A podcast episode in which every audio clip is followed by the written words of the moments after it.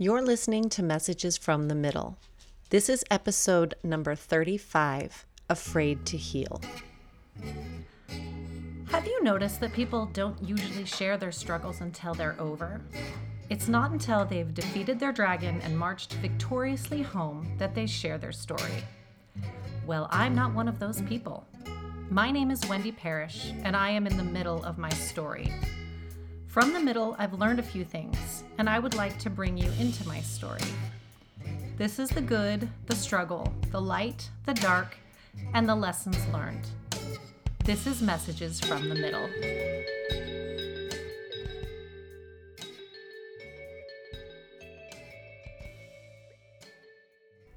Hello, and welcome to Messages from the Middle. I want to start by saying Happy Thanksgiving. Today is the Wednesday right before Thanksgiving 2023. I love that I'm just assuming that there's people who are going back in time and listening to this podcast. But hey, if you are, awesome. If you are new to this podcast, welcome. I am just so thrilled that you're here. One thing I would suggest is go back and listen to, I don't know if it's listed as episode one or as the trailer. It gives some background on me and on my story and why I've started this podcast. I mean, you know, all the rest of them are absolute gems, so you should probably listen to those too. But if you're short on time and you are new to the podcast, I'd recommend going back and listening to The Hero's Journey, is the name of the episode. Today on the episode, I want to talk about something that has just, you know, again, the way that all of my episodes come to me, it's just something that's on my mind a lot. And then I end up researching it and thinking about it and ruminating about it and then turning it into a podcast as a way of processing. I planned to do an episode on gratitude and the power of gratitude, but I kind of already have covered that in a few other episodes. And I mean, it's the week of Thanksgiving. You're probably getting all that. But also, gratitude's really important. So keep that in mind. So, once upon a time, I wrote a poem. I used to write a lot of poems. I don't write them nearly as much now, but I used to write poems like four or five a day. I thought I was actually a really good poet, which is really funny because I usually think I'm really bad at things, but I actually always thought that I was pretty good at writing poetry. And I will not read you this entire poem, it's pretty long, but it does refer to the state of my mental health. I'd say the state of my mental health a little over a year ago. And in this poem, I refer to my depression, anxiety, PTSD, all of that stuff, I refer to, I guess, basically my mental health state as a demon that I keep as a pet. And at the time that I wrote it, I didn't really think there was, you know, much of a deeper meaning. Like I kind of knew I meant something, a little deeper meaning to it. But it wasn't until I read it out loud that I realized that what it really meant is that I have been afraid to heal. So I've taken my depression and my other mental health issues and I'm giving it a home and I'm feeding it and I'm keeping it all nice and cozy. It kind of reminds me in Stranger Things when Dustin finds a demodog, but it's like looks like a little lizardy thing and makes it his pet when it's actually like a evil killer animal beast thing. D'Artagnan. It seems like an unbelievably concept that my conscious mind rejected. It's like, of course, I want to get better. Why? I don't want to feel like this anymore. I hate feeling like this. But actually, I was afraid. And it's a real thing. There is real fear in healing there's a lot of unknowns on the other side of those walls that we use to surround our emotional and mental health.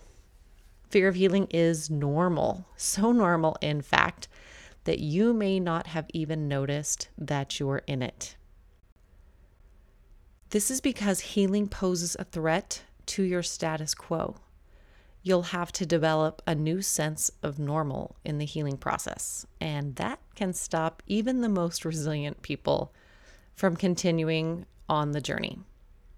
So, why are they afraid? I've thought of a few reasons. Maybe you're afraid because this is going to hurt. Maybe it's been buried for so long. Maybe the feelings are excruciating pain points. So you've pushed it deep down and say, now is not the time. Self doubt overshadows everything. The mind starts rattling off emotions like fear and rejection. You think you're not worthy to heal. And you doubt the healing process. I can't tell you how many times I've heard that. Nothing works. Therapy doesn't work.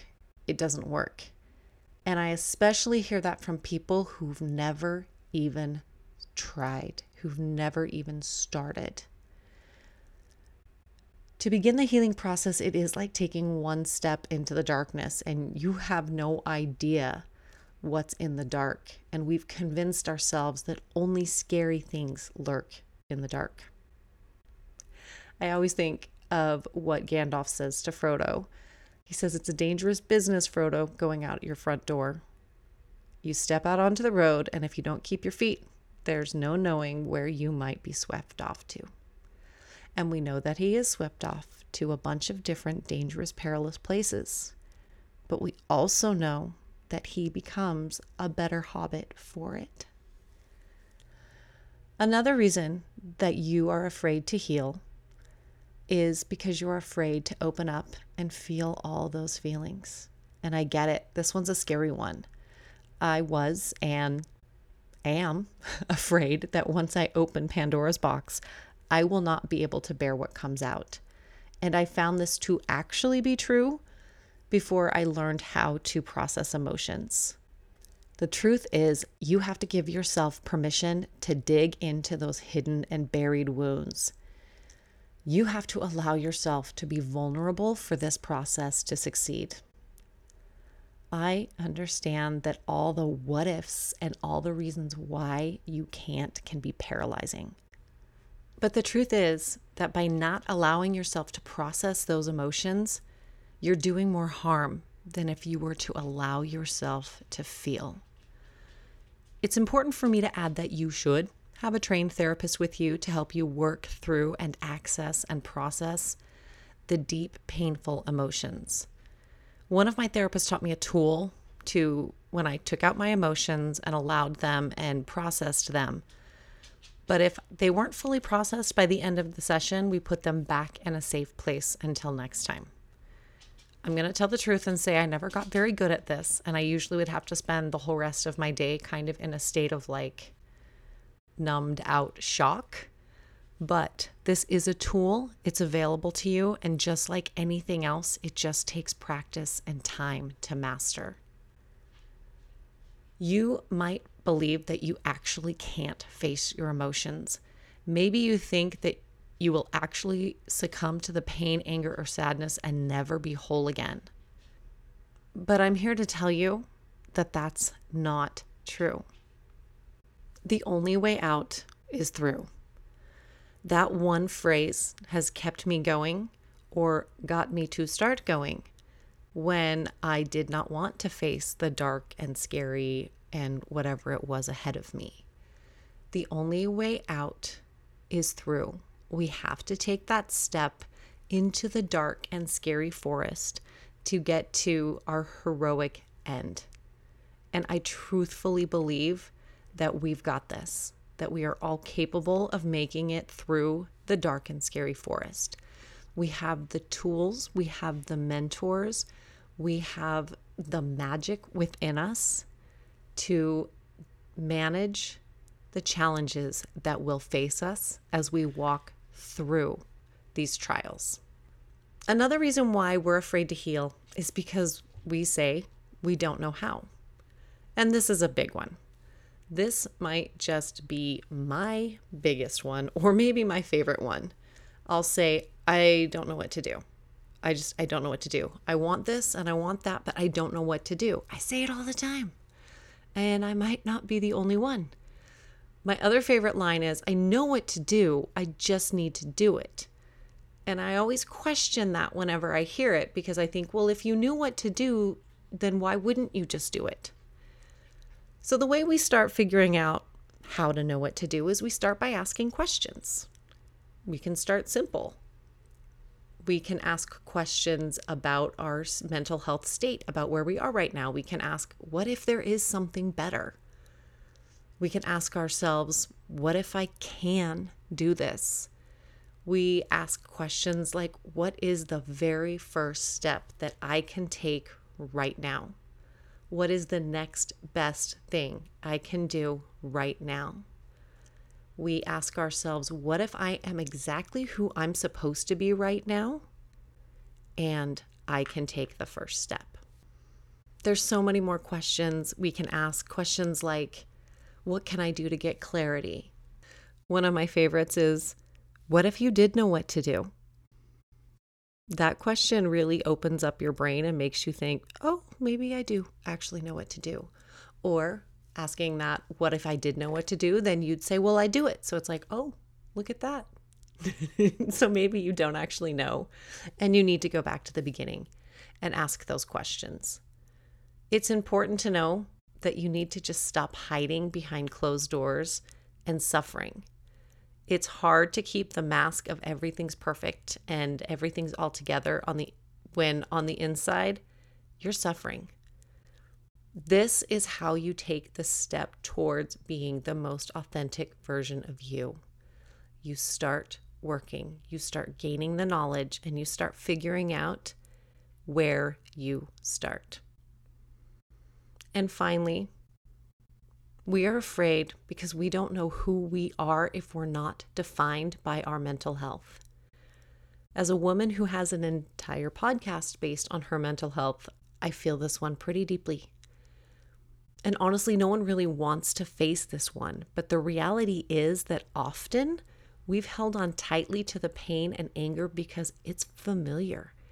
It's the cozy blanket but it's all stinky and it has prickers in it and it used to be pink but now it's some sort of icky gross gray color but we won't let go of it because it's familiar it's the demon that we've kept as a pet it gives our lives some clear lines that we can define and assign meaning in other words we're comfortable being a victim it's a story that's very familiar and feelings that we understand. So when we heal from this, then what? What's next? Who am I? So let me ask you wouldn't you love to find out how amazing is that person going to be on the other side of healing? So here's the good news all of these reasons and thoughts that I have offered you are reasons that create fear of healing. And fear is an emotion, and we can work with that. I'm not saying that it's easy, but anything worthwhile really doesn't come easy, now does it? To work with and overcome this type of fear, my number one suggestion is radical acceptance. First of all, I just love that phrase. It sounds really cool. But also, it encompasses one of the most powerful tools we have available to us at all times.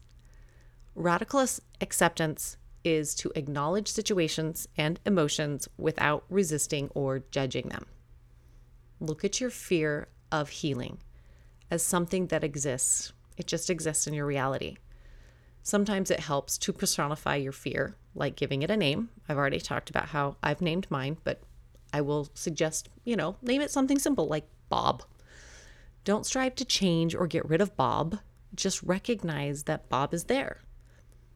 Ultimately, trying to fight or change emotions ultimately increases your anxiety and distress. I've talked about this before, but naming your emotions helps you to see that you are not your emotions. You are not your depression. You are not your anxiety. Bob is not you. Bob is someone else, something else entirely. So when fear shows up, notice it, and say, Well, hello, Bob. I guess we're hanging out today. Bob might just want to be acknowledged, and then he'll be on his way. Or he may need to spend a little bit of time with you and want you to listen to what he's got to tell you. When this happens, you need to process this emotion, feel it, and work through it. I have done podcasts where I really talk about this in depth. I will link that in the show notes. Right now, I'll just give you a brief synopsis of what I do to process emotions. You start by taking a breath, and you need to move out of your head and into your body.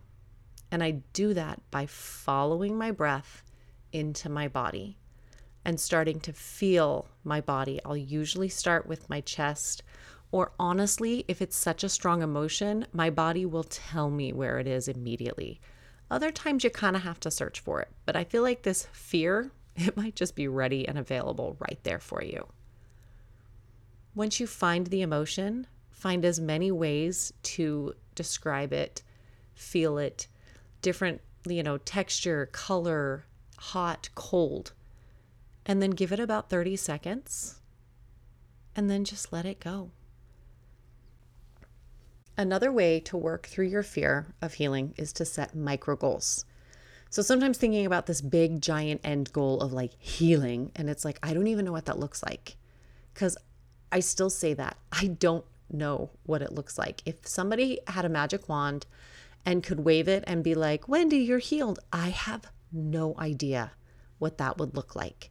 Whereas when I have a headache, I know exactly what it would feel like if somebody could wave a magic wand and get rid of my headache. So sometimes that gets really overwhelming. So think of the big end goal. I want to be healed. I want to be able to process this emotion. I don't want my nervous system to be constantly on high alert and attacking me. Whatever that is, think about what it is. But then you need to break that big goal into little baby goals that will help you get there, little bite sized goals. So think about things that you know will help you in a healing process. And you can do this by, you know, learning a few things. I have a podcast where I suggest like five things you can do right now, but start small. So, gratitude. We know gratitude is helpful. So, if you're in a very overwhelmed state, start with gratitude, write one down a day. And then if that's too easy, or as soon as that gets very, very habitual, write five. And then add to that habit. Now we add meditation. Start with five minutes a day. And then once that starts to feel comfortable, we add a few more minutes a day until we have a good meditation practice. As each habit gets more habitual, you start adding things like journaling and walking or water, sunlight, cold showers, and so on as you break down the large goals into micro goals, you make something that's big and overwhelming into something more doable. The smaller goals produce less anxiety and fear. You just need to go one micro goal at a time. It's like that how do you eat an elephant? one bite at a time. And finally, you need to try to find your way out of I don't know how by educating yourself on the healing process. While it can feel easy to stay uninformed, this is counterintuitive. Staying in the dark can layer a fear of the unknown on top of the fear of change. There's resources like mentalhealth.gov or the Library of Medicine's website, MedlinePlus, where you can educate, educate yourself on the process of healing and mental health. This will offer you scientifically accurate and reliable information on disorders, medication, and treatment options. And after looking into it for yourself, you can then reach out to support groups or read books, listen to podcasts, or find a therapist. And this will give you an opportunity to learn from others who've gone through or who can help you go through the healing process. Generally, this is going to give you more confidence and comfort.